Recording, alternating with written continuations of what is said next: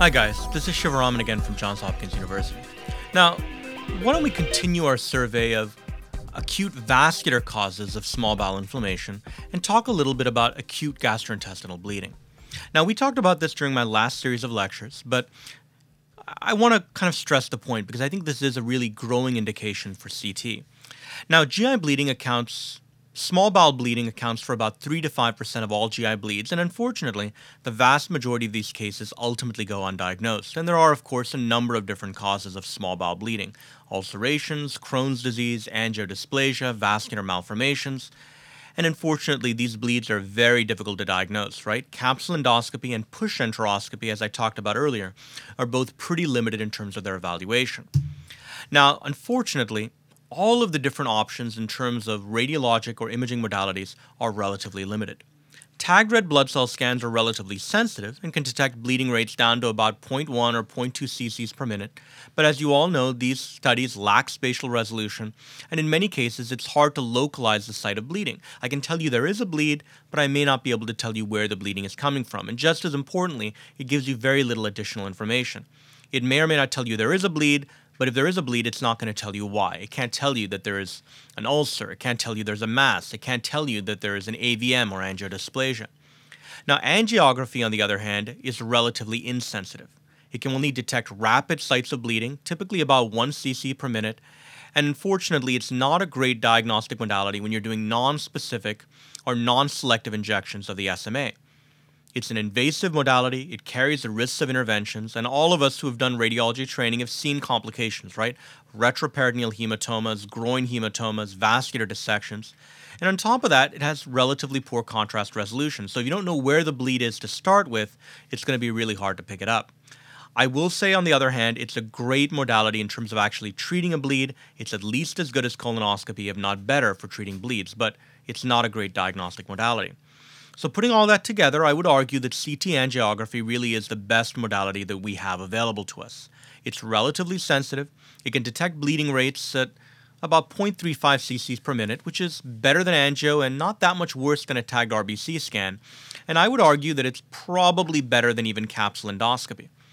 Now, the key to getting these studies right is to image the patient when they're maximally bleeding. Now, as I talked about in my last series of lectures, you want to avoid either positive oral contrast or neutral contrast agents. Positive agents are going to obscure any sites of active extravasation and make your studies relatively uninterpretable. And neutral agents, while not completely obscuring bleeds, may actually dilute them out, and so they may make it less conspicuous and harder to pick up.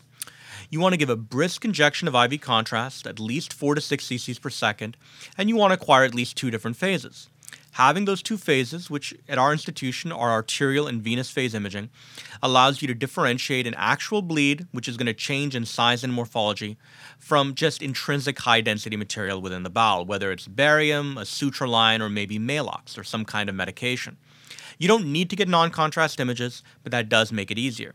Having the non contrast images allows you to constantly cross reference back and forth and see whether what you're looking at is actually a bleed or just something high density in the bowel. Here's a good example. This patient has an active duodenal bleed, and you can see that there's a lot of high density hematomas surrounding the active extravasation.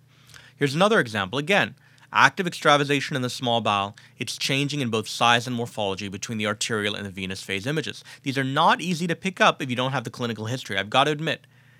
With the clinical history, at least you take the time to look at the entirety of the small bowel, but I've seen plenty of these cases where these are incidental findings, incidental GI bleeds, and they tend to get missed. Here's another example. Again, active extravasation, it's increasing in size and changing in morphology between the arterial and the venous phase images. These can be very subtle diagnoses, and in many cases, utilizing reconstructions and MIP imaging can be very helpful in terms of helping yourself make these subtle diagnoses. Now, the next major diagnosis in this category is small bowel vasculitis. Now, this is a rare diagnosis, and I would argue that even at Hopkins, where I see a lot of strange stuff on a nearly daily basis, I don't see more than just a few cases of vasculitis every year, if that. I've probably seen less than 10 cases in my entire career at Johns Hopkins. Now, as all of you know, vasculitis can be broadly broken up into three different forms. There's large vessel vasculitis, which primarily affect the aorta, great vessels, things like Takayasu's and giant cell. There's medium vessel vasculitis, which will affect the major visceral and mesenteric vessels, things like PAN, Kawasaki's, primary granulomatous central nervous system angiitis, and then small vessel vasculitis, which affect that end capillary or small arteriole level, lupus, Henoch-Schönlein purpura, Wegener's, Behçet's disease. Now, vasculitis is a relatively non-specific imaging diagnosis, and you really have to put together the imaging features along with the patient's presentation and their demographics. In many cases, vasculitis is going to look a lot like bowel ischemia, just in a very odd age group. You're going to see submucosal edema, severe, intense mucosal hyperenhancement. You may see submucosal hypodensity or hyperdensity as a result of either submucosal edema or submucosal hemorrhage or intramural hemorrhage. You have to look at the mesenteric vasculature, renal and hepatic vasculature as well for evidence of aneurysms or pseudoaneurysms. But putting all that together, I'll, I will tell you in most cases, you're just going to see horrible looking bowel, and what allows you to raise the possibility of vasculitis is that you see something that looks like ischemia, but it's a relatively young person who shouldn't be at risk for ischemia otherwise. And seeing the vascular abnormalities, whether it's aneurysms or beading and irregularity and narrowing of the, of the vasculature, helps you make the diagnosis with more specificity. So here's an example of a patient who has lupus vasculitis. So this is a small vessel vasculitis. The vessels themselves look relatively normal, but this is a young person. The bowel looks horrible, mucosal hyperemia, submucosal edema. The differential obviously includes small bowel infections, common things being common, but given the patient's age, given the severity of their presentation, and given the horrible nature of the bowel on CT, including the large amount of ascites, you want to mention vasculitis in your differential. Here's another case, again, lupus vasculitis. And notice how this could very easily be bowel ischemia if you were talking about a 60 or 65 year old. But this is a 20 year old. And the bowel looks profoundly hyperemic, severe submucosal edema, and lots of ascites. So again, it's very much the same differential diagnosis, but you have to mention vasculitis given the patient's age and the fact that they have no major risk factors for ischemia. Here's, here's an even younger patient. This is a patient who's about 10 years old, and notice again, very thickened, very hyperemic, very inflamed looking bowel. Could be any one of a number of disorders, but given the patient's age, you have to consider the possibility of vasculitis in any case where the imaging features suggest ischemia. Now, sometimes if you're lucky, you're going to see vascular abnormalities that help you make the diagnosis with more specificity. Here's a patient who has polyarteritis nodosa, and in fact, the bowel looked pretty normal in this case. But notice how there's thickening, irregularity, and this kind of ulceration along the course of the SMA. Now, could that be atherosclerotic disease? And the answer is yes. But this is actually a pretty young person. They're about 18 years old. Why would they have atherosclerosis? This isn't atherosclerosis at all. This is actually inflammatory wall thickening in a patient who has inflammatory vascular wall thickening secondary to polyarteritis nodosa. Here's another patient where, again, the vascular abnormalities help you make the correct diagnosis. This is a these are MIP reconstructions off the arterial phase, and notice how the hepatic artery and the celiac look beaded, irregular. There's alternating areas of narrowing and dilatation, and this turned out to be Takayasu's. Takayasu's more commonly will involve the aorta, but can involve the medium sized vessels as well. And in some cases, CT may not be sensitive enough, although I will argue today's modern generation CT scanners with multiplanar reformats and 3D imaging are much more apt to catch subtle vascular abnormalities than we were maybe a generation ago. But there are going to be cases where CT is not going to be sensitive enough and you're going to need to make the diagnosis on an angiogram. Here's a patient who has multiple small aneurysms throughout the entirety of the SMA distribution, and they have polyarteritis nodosa. Now, notice that I've put some arrows adjacent to the largest aneurysms, but if you look out at the SMA arcade, those little tiny branches going out to the distal um, part of uh, going out to the bowel, you can see that there are actually innumerable tiny aneurysms everywhere. Classic polyarteritis nodosa. Now, our next entity in this category is mesenteric arterial dissection, and I want to talk about this entity because it's something that I think people are always a little perplexed by. How do I manage it? What do I do with this? Do I need to get follow up? Do I need to call the physician? Is this someone who needs to go straight to angio? So let's talk a little bit about making the diagnosis and then how exactly to go about managing these abnormalities. Now, the vast majority of dissections in the mesenteric arteries, and again, we're talking about the celiac, SMA, or IMA, are usually going to be extensions of an aortic dissection. And that's not a diagnostic dilemma, right?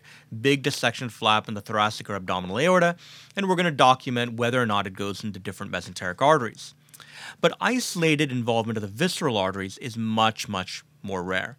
And in most cases, if you get an isolated visceral artery dissection, it tends to be in the SMA. But uh, of course, I've seen them in many different arteries celiac, common hepatic. Uh, you know, I've probably seen several of those examples over the last couple of years. If you get an isolated visceral artery dissection, it's very rare for it to be in some normal person. Usually, these patients have some intrinsic weakness of the vessel wall, either diagnosed or non diagnosed.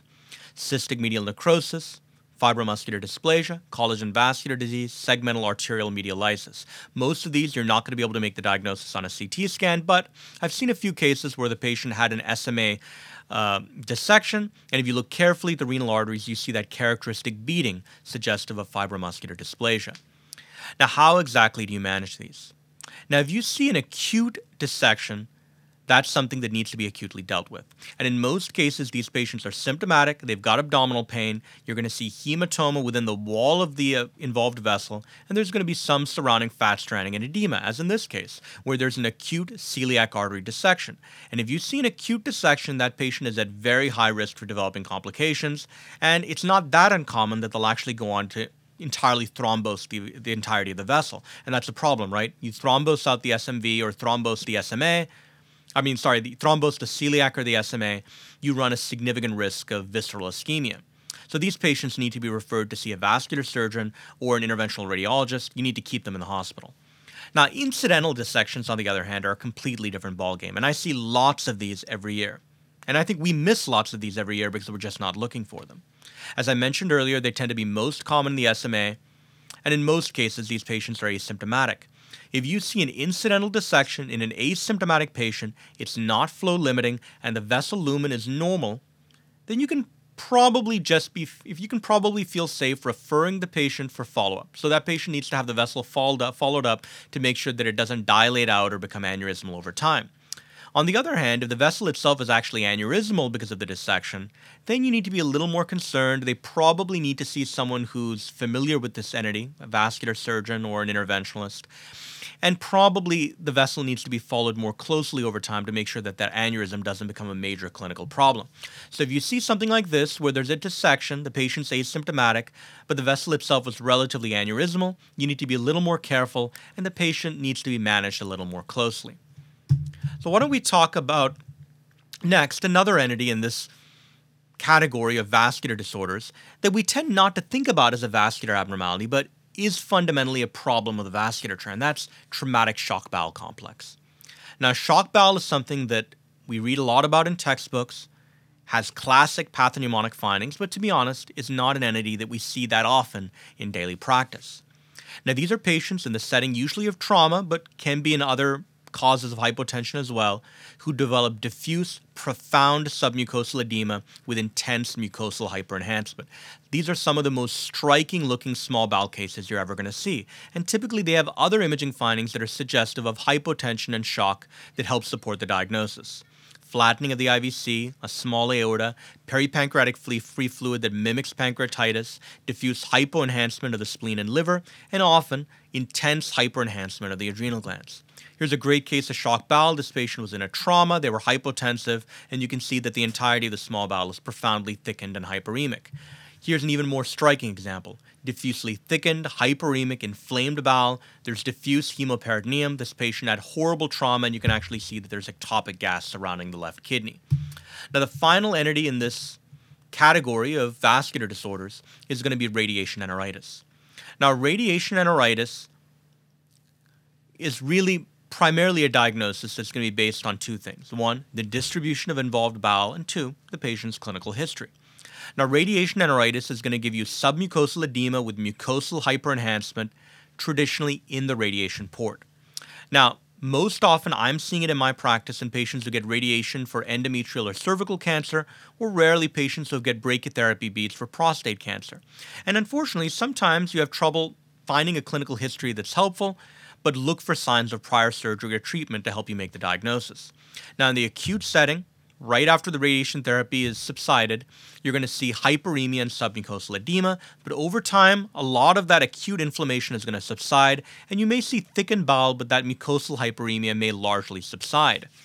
Now, typically, it's going to be within the radiation port, which means it's going to be down in the pelvis, and the small bowel immediately above the radiation field is going to look completely normal. So you're almost going to see a straight line demarcating normal and abnormal bowel. Because it tends to involve the pelvis, the rectum and the bladder are very often involved, and you're going to see bladder wall thickening and rectal thickening, so radiation proctocolitis and radiation cystitis. Here's an example of a patient who had radiation treatment for cervical cancer, and you can see that the entirety of the small bowel down in the pelvis is thickened, it's mildly hyperenhancing, but I haven't shown you, but the bowel superior to this was completely normal. Classic distribution, classic appearance for radiation enteritis. Here's another example again. Marked thickening of the small bowel in the pelvis. Notice how there's additional thickening of the rectum and the uh, bladder. So, this is radiation cystitis and radiation proctocolitis. Now, this is fundamentally a vascular disorder. You may ask me, well, what, what, does this have to do with the other vascular disorders we've discussed? This is a vascular disorder. It's really a radiation induced vasculitis that's affecting the small bowel in these locations. So, why don't we end there? And when we come back, we'll talk a little bit about CT and the diagnosis of small bowel inflammatory bowel disease, namely Crohn's disease.